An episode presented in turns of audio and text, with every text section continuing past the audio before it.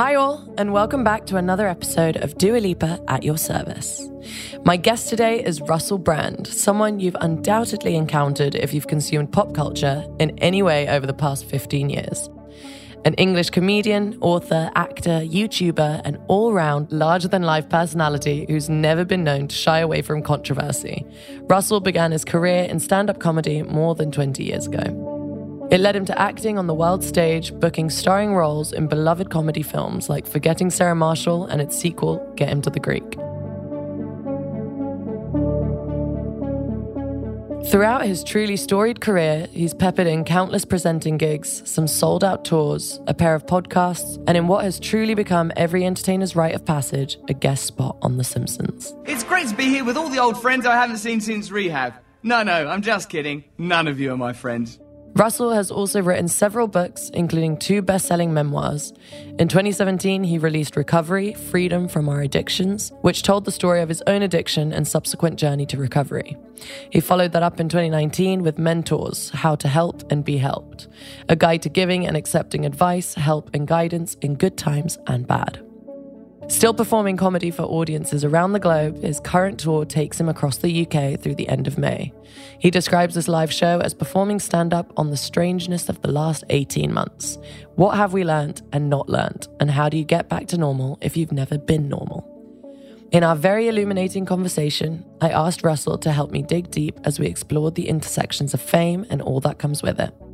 His soliloquies on sobriety, self worth, and the role that ego still plays in all our lives had me thinking for days after. I walked away from our interview feeling deeply moved by his honesty and openness, and I think you will too. His life has changed a lot over the past few years. Let's see how he's handling it. How you doing, mate? You all right? I'm doing good. How are you? Yeah, really good, really good. I've got children. Oh, how how's that? It's intense. It's intense. It's intense.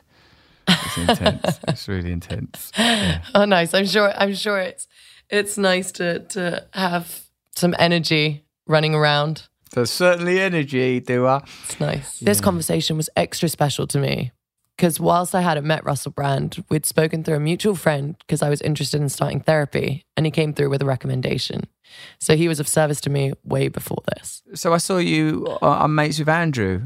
And also, so I think he maybe sent me something. Yeah, he actually he sent you a text message. I was going through a really intense period in my life and I was like, I need to find a therapist. I can't believe I haven't done this. I've never been to therapy. I think I should just go and talk to someone. And he was like, "Oh, I've got a friend who could possibly help you with finding somebody." And in the meantime, I'd also like text five other friends. I'm like, "Please someone recommend me a therapist." And I actually got in touch with somebody great. So Oh, I. I I'm glad to hear appreciate you. that. I'm Um, so glad to hear that. yeah, yeah. I think sometimes, you know, things can get so overwhelming and I haven't really spent time to really take care of myself in certain ways. But now I'm like learning to do that. Um, But I'm really interested in talking to you about your journey. I want to talk a little bit about your sobriety. I want to talk a little bit about life in the limelight. I want to, I guess, I, I first of all, I just want to start with what was your concept of sobriety before embarking on that journey yourself? Like, how do you feel like your feelings changed when you undertook sober life? I don't think I had a concept of a sober life before I embarked on it. When I think about how my life unfolded, I feel like I was a little kid in the particular chaos of my childhood of growing up as a only child of a single mother who was sick a lot and my own nascent addictions then Dua, uh, which were like pretty ordinary things like chocolate and TV. All these things were pretty obsessive. Mm. Then when I was like relatively young, 14, 15, 16, normal age, starting to smoke weed and drink alcohol and all that stuff. And it kind of immediately filled something in me that I didn't really even recognize I was missing. But what I was missing is connection, mm. Comfort, a sense of safety and ease. The problem is, of course, with using external methods, particularly chemicals, to solve inner emotional problems, is you cannot control the manner in which they escalate. Particularly if, as in my case, like a pamphlet from the government, I started off with like smoking weed, then ended up with crack and heroin addiction, like someone in a public address film telling you why you shouldn't take drugs or it will lead to worse problems. So by the time I stopped taking drugs, I'd undergone such sort of like emotional and spiritual crisis, even though then I wouldn't have looked at it as an emotional and spiritual crisis. Anyone anywhere who drinks and uses drugs, even if they're not doing it addictively, are doing it for spiritual and emotional reasons because people are doing it to feel better. They're doing it to escape. They're mm-hmm. doing it to medicate in some cases. But even if you're only using it recreationally and for a laugh, that's your inner state. That's your inner life. You're trying to remedy and alter your inner life using an external agent. For a lot of people, they can do that their whole lives. Like I know people that recreationally use drugs, it's not a problem for them. But for other people, there's an inability to control it because there is a deep, deep hunger, a deep longing. And I now know mm. this to be a spiritual longing for wholeness, for connection, for meaning. And you won't find that in drugs and alcohol in the end. It is so interesting when you put it like that because I guess a lot of people don't necessarily think that when they drink or when they do drugs that it's actually trying to like fill a void of some sort. You know, they just kind of do it because it's like fun or whatever. And I guess a key tenet of sobriety is keeping your ego in check in yes. some way. And I read in 2010 you did a interview with Rolling Stone and you said that you're constantly distracted by my ambition, narcissism, vanity, desire, and lust, and that you just don't pretend to enjoy anonymity.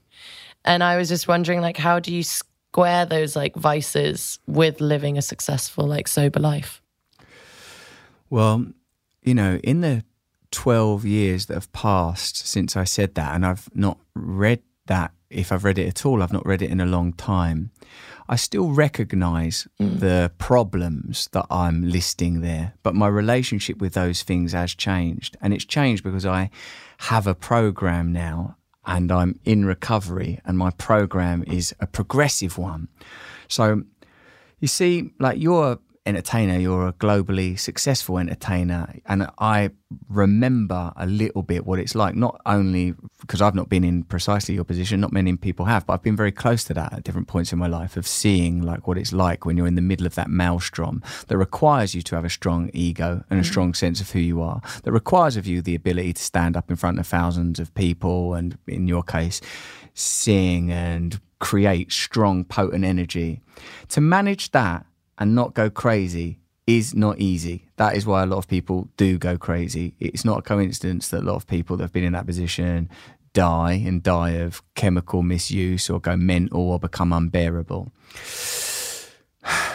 And how I've squared the challenge that uh, you just outlined, Dua, is that I've increasingly come to recognize that all those feelings of desire and lust and vanity that I used to feel very strongly, and I still feel sometimes, though thankfully not as strongly, I've made those labels. It's me and the culture that I live in that have said, Oh, are you feeling empty and lost? Maybe if you felt really good about the way you look, maybe that's the solution. Our culture continually mm. feeds us that idea. As I've gotten older and more mature, and I've had opportunity to look at my own behavior and sort of connected with some deeper latent aspects of myself, I've recognized not only the fallibility of that kind of lifestyle, but also its inability to ever fulfill me. So even though I recognize what you've just said, desire, lust, all those things, they're still sort of part of my makeup. I've just been punched in the face by life so many times now, Dua. It's just life has kicked my head in so bad. I'm starting to be disabused of the idea that those things can ever, ever again work for me. And um, I think mm. that the quicker an individual learns those lessons, the less the less suffering there is. How, how are you getting on with those things? Well, I kind of just always had this weird understanding that like my job is extraordinary, but my life is super normal and my mates are really normal. Everything that I've like grown up around has been very the same and, and hasn't really changed. And those things have kind of kept me grounded in that way, but definitely, you know, you constantly feel like you have to live up to people's expectation of what a pop star should look like, what you have to do, you know, everything that goes on around it. So it takes a little bit of juggling for sure, but I felt quite supported in this in this process and yeah, I, I don't know. I'm I'm still figuring it out, you know, I, I can't say that I've figured anything out. It's all just a work in process for sure. But I think as the years go by, I'm definitely not the same person I was when I was 17 and I kind of started this out. I'm more in control of who I am and, and the music that I want to put out and the artist that I am. I did a, a, previous chat for my podcast with, um, I spoke to Sir Elton John and I spoke to him also about his sobriety. And we talked about what he had spoken to his rehab counselor about. And that was, um, his rehab counselor essentially was asking him what he was going to do to fill the donut. And I guess by filling the donut, it's kind of this hole that, you know, when you're no longer using drugs or alcohol or sex or whatever that is, what is the one thing that, you know, makes you feel whole in that sense? And I was wondering what your answer to that would be. Well, I've like come to believe in God, Dua, and what I mean by God is a set of um, principles that I can live by service, kindness, not being totally obsessed with what I want the whole time, mm. but also a belief in a kind of underlying unity and oneness that can actually be felt and connected to by meditative and respiratory practice. If you have part of your life that makes them sort of demands of you, that takes you to those heights that you and Elton John and uh, you know sort of maybe a hundred other people since the 1950s have experienced, you got to have some serious grounding, some serious connection with your inner life. Mm. Otherwise, like the record shows, that you will try and synthesize that connection in other ways. You will try to fabricate it, and that that might and often does kill those people. Of course, this is not only information that's relevant and necessary for global pop stars, otherwise, what would be the point of it? It wouldn't sell many copies if it were a book. But all of us can learn that if we are going to have a relationship with divinity, the sacred, the transcendent, we have to find a way of earthing it. And when we do it for a living, you know, like play with those forces and that energy, and it's commercialized and it's commodified. Mm. That is the nature of the world we live in. We have somehow more of a duty to remain earthed. Like I, even with the shows that I've done, when I finish, I'm thinking, how am I coming down? What am I going to do now? And luckily now I've got two daughters and loads of yeah. pets, and I come home to a house that where there's basically feces on every surface. So I've got enough cleaning to do to literally get me on the floor to bring you back down. Oh, seriously, it smashes me down. Yeah. it's definitely a grounding experience.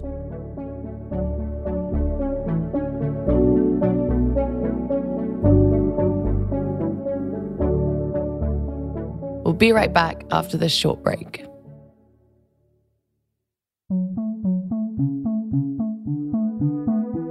You're so good at being of service and sharing your knowledge and really talking about your experience with sobriety and being really open about that. And do you feel like you find it hard to ask for help yourself when people see you as such like a guiding force or a light in their life where they're like, I need to listen to this knowledge and kind of you know, get an understanding and people, you know, see that they can relate to you in some way, does that make it ever hard for you to to go and ask for help? Maybe I used to find it hard to ask for help, I have to. I really need a lot of help. And I'm very lucky that I have mentors. I've written about it. I wrote a book called Mentors. And in that, I talked about the people that I turn to. I have like a mentor specifically around addiction and alcohol who's not drunk or used drugs for a lot longer than me and knows how to work the program that I use. And when I'm experiencing doubt or fear, I can turn to him and say, I'm thinking of doing this now. What do you think I should do? And he'll say, don't do what you're thinking, you idiot. And then I'll listen to what he does. so that means I'm a different person. I'm using someone else's brain. I know brilliant women with lots of experience in recovery. My friend Manya. I know a brilliant uh, like a healer called Meredith. Like I know I have an incredible therapist called Bruce. I have people that are ahead of me on the path, elders, mentors that I turn to. Mm. In the end, as you know, as your life has surely shown you, you are kind of on your own, except for some deep connection with God. When it comes to the crunch time, when the people mm-hmm. die that you love most, when your heart gets broken, you have to be able to find something in yourself. You have to cultivate some connection in yourself because if you don't have that, you're going to be in a lot of trouble in life. Yeah. But what I have are people around me that I can turn to, and my pride has been broken, annihilated. I got no choice but to ask for help. My life has shown me again and again I am vulnerable, I am weak, I need God. And what I mean by God, again, just as for clarity, is a sense of deep unity and abiding love, and a point within me that is also in you and is also in all other people that we can reach beyond. Beneath the apparent separation of the water, there is the connection of the land. All of the countries of the world are one place, merely apparently separated. So, like, for me, I don't think like that when I'm left to my own devices. I just think, I want this, I want that, I don't want this, I don't want them. Preferences. I live in a world of preferences. But this program, the program of mm-hmm. recovery, can take us to a place of awakening where we can make a decision to move away from different behaviors. It doesn't mean an end to suffering. Like two or three days ago, I felt just total despair. Like, I'm not good enough. Things aren't working out for me. I'm afraid. I'm not good enough, Father but like now I know enough to sort of stop and reach out to those people and get a better perspective on my life. And, you know, I think, oh, I'm so complicated, it, it won't work for me. But actually, these principles are what I would call and what are known as universal. That means everyone is varied and diverse and a unique expression of the limitless. But there are certain ideas and psychic energies that are applicable to all of us. And that is not a challenge to our, mm-hmm. you know, differentness. I understand that you've had your struggles, but you are so strong in yourself. And so I think it will be really encouraging for everybody listening to hear you say that. And as your profile in Hollywood grew so much, how did you maintain sobriety in that industry, which kind of feels like there's constantly some kind of party or a social event or it's such a big part of the culture? How did that affect your life? Well, for me, at that point, Dua, it weren't so much about substance use. It was about like sort of, I was pretty um, needy and greedy in some other areas. And I reckon the experience of fame and celebrity can make you a little delirious and a little distracted. I suppose what I learned mostly from that time is the things that I thought would make me happy would not make me happy. When I was a little boy growing up in Grays in Essex with just my mum, and I was like fat and unattractive, I felt.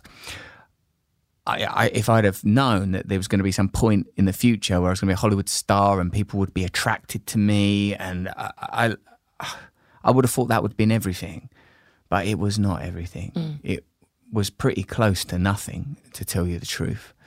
So, what I've come away from that with, and to connect to something you just said, is I've learned that there is a wound in me, and I'm, I suspect from what you've already said, there is a wound in you also.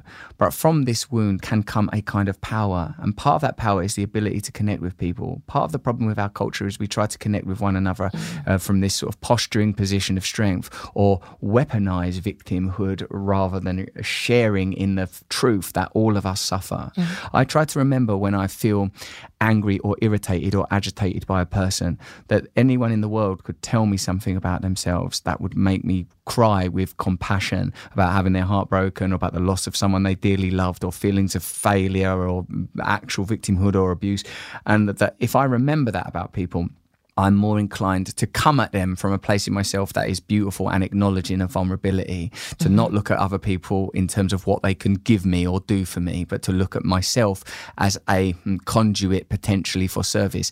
This principle is not something I'm able to live by with anything like 100% success because I'm continually returning as if magnetized to a place of, oh, I want this, I want that. That person hurt my feelings. I, you know, like that kind of stuff goes on in my mind all the time. But through practice, Dua? Through meditative practice, through prayer, by spending time with other people that are on this path instead mm-hmm. of other people that are continually trying to go, go that way, go that way.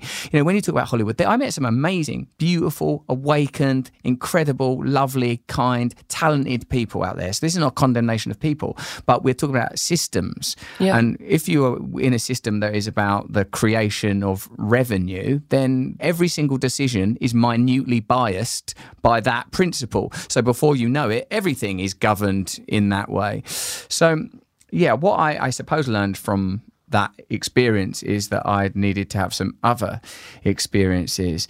And so I'm really, really grateful for that. And for you, it's I wonder what your challenges are going to be because you're a lot younger, you're a lot more successful, you're going to have a, a, lot of challenges, but it looks like you're starting to think about those challenges already.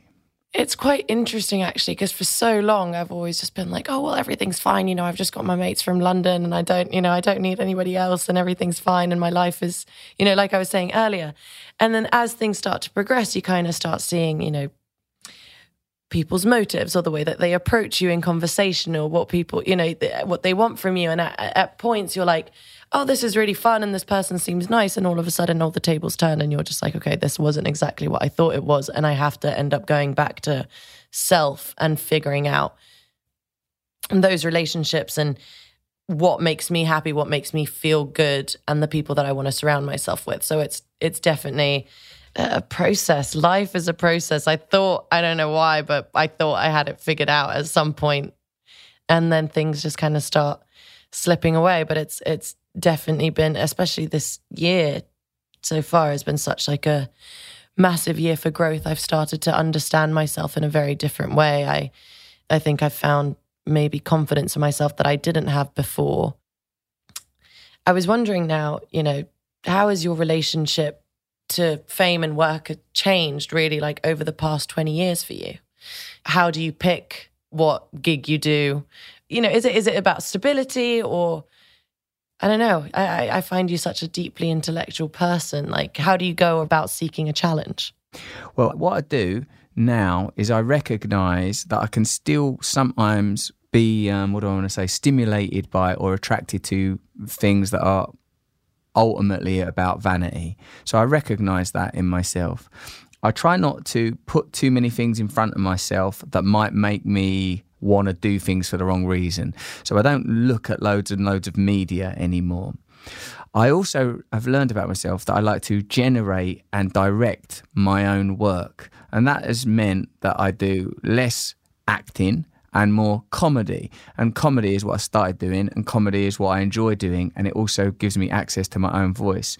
I also recognize that we're fortunate to live in a time where now content creators, as we're sometimes known, have access to the means of production. So it's possible for me to make content and put it out directly to people. Mm. So now when I'm thinking about what I want to do for a living, I try to, as best I can, stay connected to what my real principles are. What is it I'm trying to do?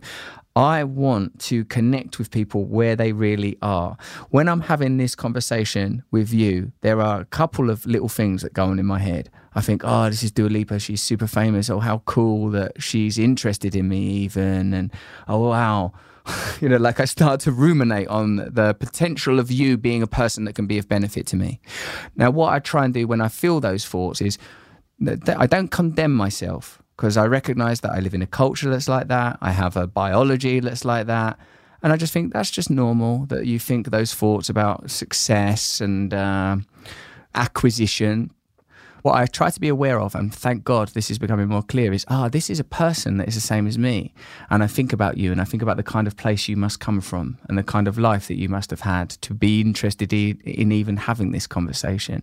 And I recognize that my job is to be of service in this moment, not in the future or down the line, in this moment can I say things to this human being that's just a human being like me that was born and is going to die? Can I say things to her that will make her more able to navigate the challenges that doubtlessly lie ahead and the challenges that she is dealing with now? And when I use that as my line, when I use that as my principle, then it's beautiful to be me. And when I go the way of can Dua Lipa get me somewhere or do something, you know, I mean, when I go that way, I start to feel a bit ugly and I don't like myself. So I use that principle all the time. Like, so I did a film recently, like it was a big film, it's a Hollywood film, and like I liked it and it's all cool. But I try not to get too sort of pulled into that stuff because I noticed I do feel a lot happier when I'm doing like I'm doing a live show at the moment where I'm touring in our country, the UK. And when I'm doing that, I feel like I'm looking at people's faces and I feel that I'm there with them. And I talk about the last couple mm-hmm. of years and what it's done to us mentally and what is it exposed around corruption and what it reveals to us about how the world can change overnight. And when I'm doing that, I feel like I'm expressing my purpose. And I imagine you have comparable conflicts because obviously you are a person that is in their gift. When you are performing and creating music, you are in your gift and that is glorious. And I feel that part of my journey, and all of our journeys are not going to be the same, has been how do I use this thing not only for the gratification of myself, the ornamentation of my ego, for my vanity, my fulfillment, my wealth, all of those things mm-hmm. that I've, you know, at various times prioritized. How can I use it?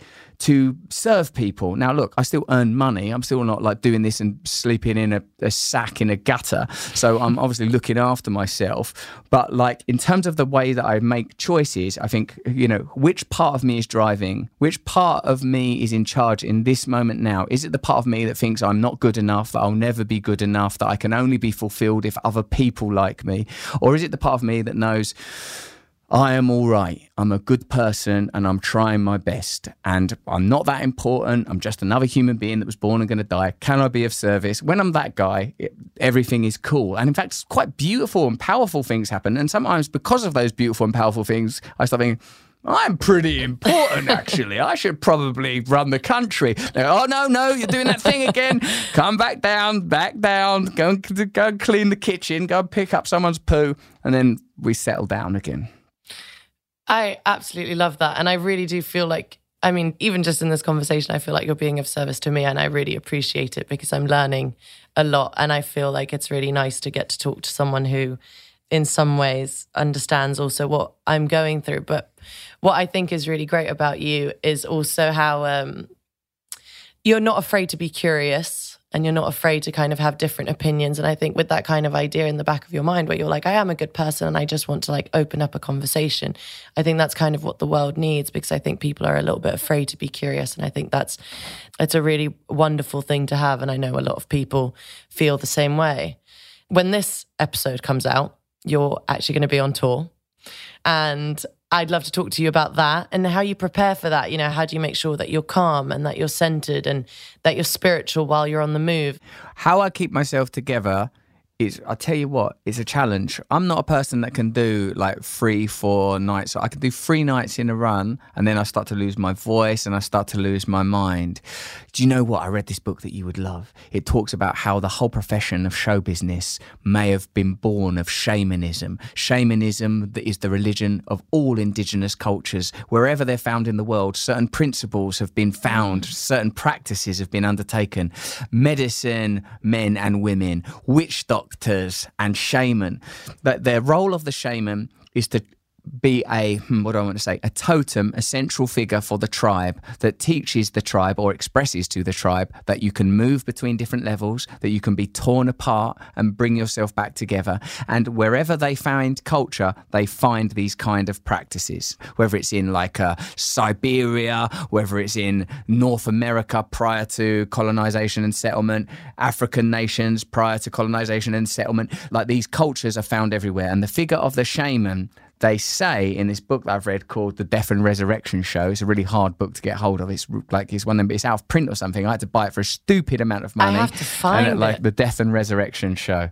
Amazing. It talks about how like when when cultures first started to settle, the nomadic people were still nomads, and the nomads would travel to the settled territories and they would kind of perform, but the rituals they would perform were their religious rites that appeared like conjury and trickery, would involve songs and play and skullduggery and trickery. This book, he charts the various forms of entertainment, talks about figures like Charlie Chaplin and Houdini and uh, Billie Holiday and like sort of various figures that embody this shamanic spirit he says that the reason that show business has so much potency is because in a monotheistic, secularized, and settled culture where you have a priest class and an academic class that tell you what to believe and what not to believe, there's something in us that knows that all of us are capable of having a deeply mystical experience. And entertainers have taken that role. They strip away as best they can the mystical component. And when I say they, I just mean the sort of the effects of a culture that's increasingly interested interested in commodification and commerce and not interested in the mystical experience because the mystical experience will always lead you to this. You have everything you need. You are enough. The answers will not come from outside of you. What does the culture require of us? You are not enough. You better get to work right now. Yeah, so yeah, you yeah. can see why these kind of principles have to be ah, suppressed. Anyway, so there are certain figures, and perhaps they're different for each of us. We all have different icons. For one person, it might be Beyonce, another person, it may be John Lennon, you know, that embody the idea that you can be torn apart and broken, but you can rebuild yourself. That reality isn't just what we can touch, taste, smell, and hear. That there are depths and dimensions to reality that are sometimes experienced as love and sometimes experienced as loss that can never be materially understood. And what is it when you experience the beauty of a great song? Where is it taking you? What is that that you feel when you're traveling somewhere else because of um, melody and symphony? What is it when the chaos of a joke is unleashed on you and suddenly you don't know what's right and what's wrong for a split second? Yeah. This is a type of Hmm, witchcraft, a type of magic, a point of access to altered states. When I'm touring, when I'm doing my stand up comedy, I read little things like that. I remember that my job is not just to make people laugh or even just to make people think. My job is to connect to them, to be the opposite of every magazine that's told you that you're not good enough, to be the opposite of every politician that's made you feel that there's no such thing as society and there's no way out, to make you feel that, that you are beautiful, that change is possible, that we can create new realities, and every reality that we have ever experienced passes through the consciousness of human beings just like us. Every building you've ever stood in was once an idea in someone's head and then a drawing on a piece of paper before you stood in it. That we create reality, that the outcomes are not decided or determined yet, that we dream them into being. This is the role of the entertainer. The role of the entertainer or the entertainer shaman is not just to distract people, not just to generate revenue, is to tell people the truth about themselves, to tell them the truth about love, to tell them that even though there is pain and despair and disappointment, there is something beautiful and there is something ongoing, that we are part of it, that we are carried on a great river. And the most important thing about us is not our individual identity, but our collective identity, glorious and beautiful, though our individual identity may be, particularly when it's fully realized. The word recovery, dua, means we recover the person we were intended to be. That within you, as within an oak tree, there is a code waiting to realize itself within the smallest seed, the potential for the tree dormantly lays. And no tree is going to experience cultural conditioning. No tree is going to experience someone telling it that it ain't good enough and you can't be this and you can't be that. The tree will actualize itself. Now, you know that you have a unique DNA code and I have a unique DNA code. And the point of recovery, whether you've been an alcoholic or a drug addict or not, is to actualize who you are, to get on your intended path. And not everyone's going to be the world's biggest pop star, but we should all become who we actually are. And if you don't do that, then you have not lived your life. That was beautiful. I have chills the whole way through. That was that was amazing and, and something that I um I think I'm gonna think a lot about, especially now while I'm on the road as well. It's amazing if we have derived from these shamanic rituals and and I can totally see, you know, how that is as possible and, and maybe true. Um, yeah, you should think of yourself when you're performing on a stage and when you're singing that part of you is a priest, part of you is a shaman, you are conjuring states up. You are delivering emotion to people. You are awakening things that's already in them, whether you're talking about falling in love or having your heart broken or whatever the verbal mm. subject or lyrical subject of the song is. Thinking about what is it you're creating in people. When I've listened to your music, it seems that you're interested in creating powerful, transcendent joy. And this is a, an important shamanic state.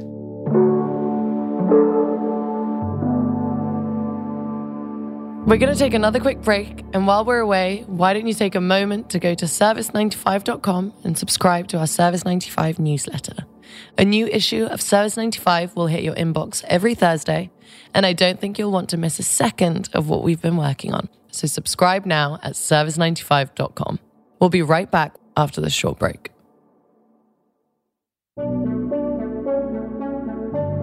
So in, in 2019, it was kind of just as I started releasing this new music, I was, I, I spoke in an interview about online, you know, trolling and like hurtful social media comments and a lot of that kind of online bullying was really happening at the tail end of like my first album cycle. And it really it affected me deeply. It was it was something where i was like i'm putting my heart and soul into something. I want to be really good at this. And people keep like shooting me down and telling me i'm not good enough. And i keep trying and i just can't seem to make anybody happy. And i think i, I stopped thinking of myself as myself and it, it, it just kind of it affected me in some really negative ways and I remember that you had responded to it. I don't know if you remember, but it was a, a YouTube video of your own and it was titled Dua Lipa, uh, Is She Right About Online Toxic Abuse? Hello, here I am right on your social media talking about Dua Lipa's comments about the nature of social media, how negative it is, and how it personally affects her. Hearing her speak uh, articulately, honestly, and with uh, integrity about how painful it can be to occupy a space in the public eye reminded me of when I lived more vividly in that space, you know, five, ten years ago, whenever the hell it was. And God, it's unpleasant to live in the malaise and the storm and the sort of crackling, cackling, cruel storm of social media condemnation. You know, I was wondering, like, what did my comments, you know, on social media and living a public life activate in you? I can definitely say that, like, a lot of my perspective has shifted and I had to like separate myself a lot from people's words and like the online abuse and get away from Twitter and do the whole thing. But I'd love to know, you know, what was it about that that compelled you to do one of your own YouTube videos on it?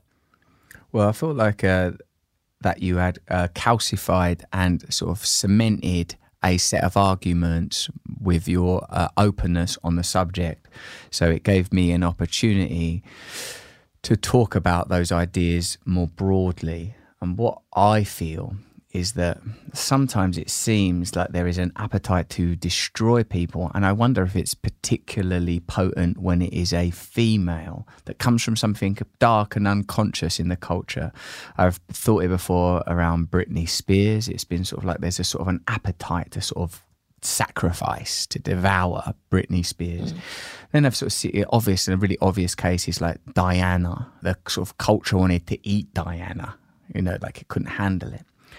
And then sort of more latterly, and but also tragically, you know, like I don't know if you're old enough to remember there was like a woman called Jade Goody who was like a reality TV yeah. star, yeah, and yeah. like she was sort of like really vilified and stuff, and ended up dying of cancer. And then just a couple of years ago, Caroline Flack, you know, took her own life. And I feel like there's sort of, even though on some level people think, oh, it's all right and it's normal. And I'm sure, I certainly know that there have been points in my career where I've said and done stuff that's pretty dumb and pretty stupid and that I would not do again. But when you're in the position that you're in and you become a kind of a, a lightning rod for lots of people's opinions, we have an obligation to not be unconscious about the humanity that is on the other side of the screen and the binary code and on the other side of the touch screen and the keyboard. And I feel like um, you being willing to speak about that is a good opportunity to advance that conversation. I don't agree with censorship. That's my, my personal belief is that I agree with freedom of speech, but I think it's um, pretty unfortunate that so much of the speech appears to be the result of unprocessed, unconscious loathing, which I can only assume is a kind of an expression of sort of self loathing, really. Mm. And I suppose I must have it's a couple of years ago and I sort of remember it vaguely, but I suppose I must have felt for you. I must have felt for you because obviously I've been close to people that are in your position. I've experienced some of it myself. And, you know, I guess it gives, it's a good opportunity. When I'm not speaking about myself, it gives me a better opportunity to talk about it more literally objectively because I'm not saying, oh, I don't like people hurting my feelings. I'm saying, look, can't you see that this is sort of plainly wrong? And the idea that sort of like people, vent in the unconscious way they do when speaking about young people, and in this case, uh, female, and in a lot of cases, females, without recognizing the kind of uh, malice of what they're doing. I feel like it's something that we have to address. And now I think, like for a lot of us, we recognize, well, you know, it's either there for work or some other utility. But my personal thing is, I don't go on it. I don't go. I don't go in there the same way as I don't look at a lot of things because I know who I am. I know who I am. If I start looking at things like that, the things that people say that are nice about me are never good enough and don't last. And the things that people say that are mean, I go, yeah, that's true, actually. I am a pretty worthless guy. So my response to it has been to uh, not go in there anymore. Yeah. I think that's probably the healthiest way. I had to kind of learn the hard way. That was actually something that I said in the interview was I found myself going and looking for it in a way. Mm. Like almost looking for the mean comments and the abuse. And then I was like, why would I ever do this? And it really messed up with my confidence. And the second I kind of put it to one side and was like, I'm not going to look at this, this is not helping me in any way, things started to change in me personally, my confidence, emotionally, like who I was as, as an artist, what I wanted to say in my songs, everything kind of changed from that point on. So um, I definitely think like the right the right way to go about it is is not to look at it. Sometimes easier said than done, but yeah. I think we have to address the part of ourselves that is attracted to negative information. So, what is that about me that sort of wants to look at that? What have I not dealt with in myself that this stuff is somehow appealing, dark though it is? And perhaps as importantly, is we have to put ourselves in environments where we are cherished and taken care of. And I hope this is clear in a way the kind of um, vapid, idiotic sycophancy that can easily accumulate yeah. around somebody with power. I mean, in a kind of loving and transparent environment yeah. where people can tell you, I don't think that's right and I don't think that's fair, but also in their hearts, they want you to succeed. Because there are enough of them, evidently, a lot of people really love you. And that's something that you should be connecting to and treating as foundational in your work going forward. I'm talking to the people that love me. I'm not talking to the people that don't like me. They can go and get their own therapy. Yeah. Russell, thank you so much. This has been amazing. And I've loved, loved talking to you. Usually at the end of my conversations, I really like to ask for some lists. And I, I have two lists, two recommendations that I would love from you. And the first one is, I guess, knowing that you're more of like a practicer and not necessarily a practitioner. You've certainly encountered lots of like helpful resources over the years. And I would love to know what are your top five tips for people who are listening to this that are struggling with addiction? The first thing you must do if you are struggling with addiction is seek the help of 12 step support groups, which can be physically attended or attended online. Find other people that understand what you are feeling. Break the idea that you are alone. That's the first thing you have to do.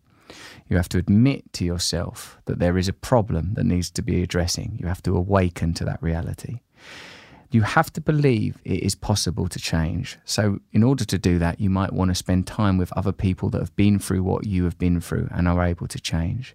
You have to develop a relationship with an aspect of yourself that is beyond your own sense of worthlessness and fear. And you have to be willing to live a different way of life. I suppose then what I'm really saying is get the support of others, believe change is possible, develop a spiritual relate and what I want to say by spiritual, I suppose, because sometimes that word is like people don't like it. I mean, um, I want to say there is something in you that is beautiful and that is worth saving, and that there is a different way to live. There is a different way to live, and I would start looking into prayer and meditation. But sometimes people need a little bit of encouragement and coaxing before they get into that stuff. So I'd probably just say admit it to yourself and get among other people that know how to deal with it. That's the first thing. And maybe the rest of it will unfold from there. Amazing. Thank you. And the second one is I would love to know your five favorite podcasts that you like to listen to. I like to listen to Fearne Cotton's Happy Place. She talks to fantastic people and always talks about sort of well-being and uh, she's really intrepid learner. Fearne. She's really taught herself a lot and she's changed. She's from a normal background. She's a really, really great woman. Uh, the Midnight Miracle is Dave Chappelle's podcast that he does with Mos Def on uh, Luminary. That's the platform my podcast is on. I listen to Joe Rogan. I know there's been a lot of controversy around Joe Rogan, but I think he's handled that real well. I certainly have been really clear about what I feel about the use of uh, racist language, and obviously what I feel is that I condemn that. Um, but I feel that his podcast is an important place, and he's doing something very unique. There's a podcast called This Jungian Life, right? And this Jungian life is four therapists, right, doer sat around where they like they analysed culture from a Jungian perspective. Carl Jung was a person who who founded the profession of psychiatry along with Sigmund Freud, but he's famous Jung because he believed in mysticism. Freud thought the root of all neurosis was sort of sexual desire and repression. Jung believed that there is a mystical aspect to life, that there are archetypal unconscious energies that we all have access to. I love this dude. These analysts talk about his theories and ideas and apply it to culture, you would love it. Then there's a podcast called Philosophize This, where this geezer takes a philosopher each week uh, or over a few weeks and uh, he breaks down their philosophy for you. So it'd be like Nietzsche or Sartre or uh, Simone de Beauvoir and break down all it, right? This is why this person's important. It puts it in a way that you understand it. So there's some podcasts that, that some podcasts that I like right there. Amazing. I'll be checking that out. Thank you so much for your time thank you for your generosity and, and for your words. I really, really appreciate it. And I'm sure a lot of people are really, really going to enjoy this. So thank you so much. Thanks for having me on Dua. So lovely to speak to you and uh, to meet you properly. And I wish you every success in what you're doing. You seem like you're really on the right path and you're doing Thank great work. You. are fantastic. I'm going to send you them books, mate. I'm going to send you some books. So I'll get some information. Oh, thank you. I would love that. Off of someone. Thank you. Thank you so much, Russell. I really, really appreciate it. All right, mate. All right. Thanks, mate. Take care. Bye. See ya.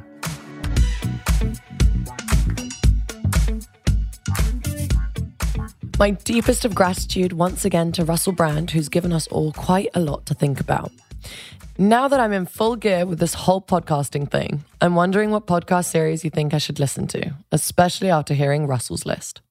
I'm always trying to broaden my listening horizons, whether it's to do with wellness, pop culture, news, comedy, literature, you name it.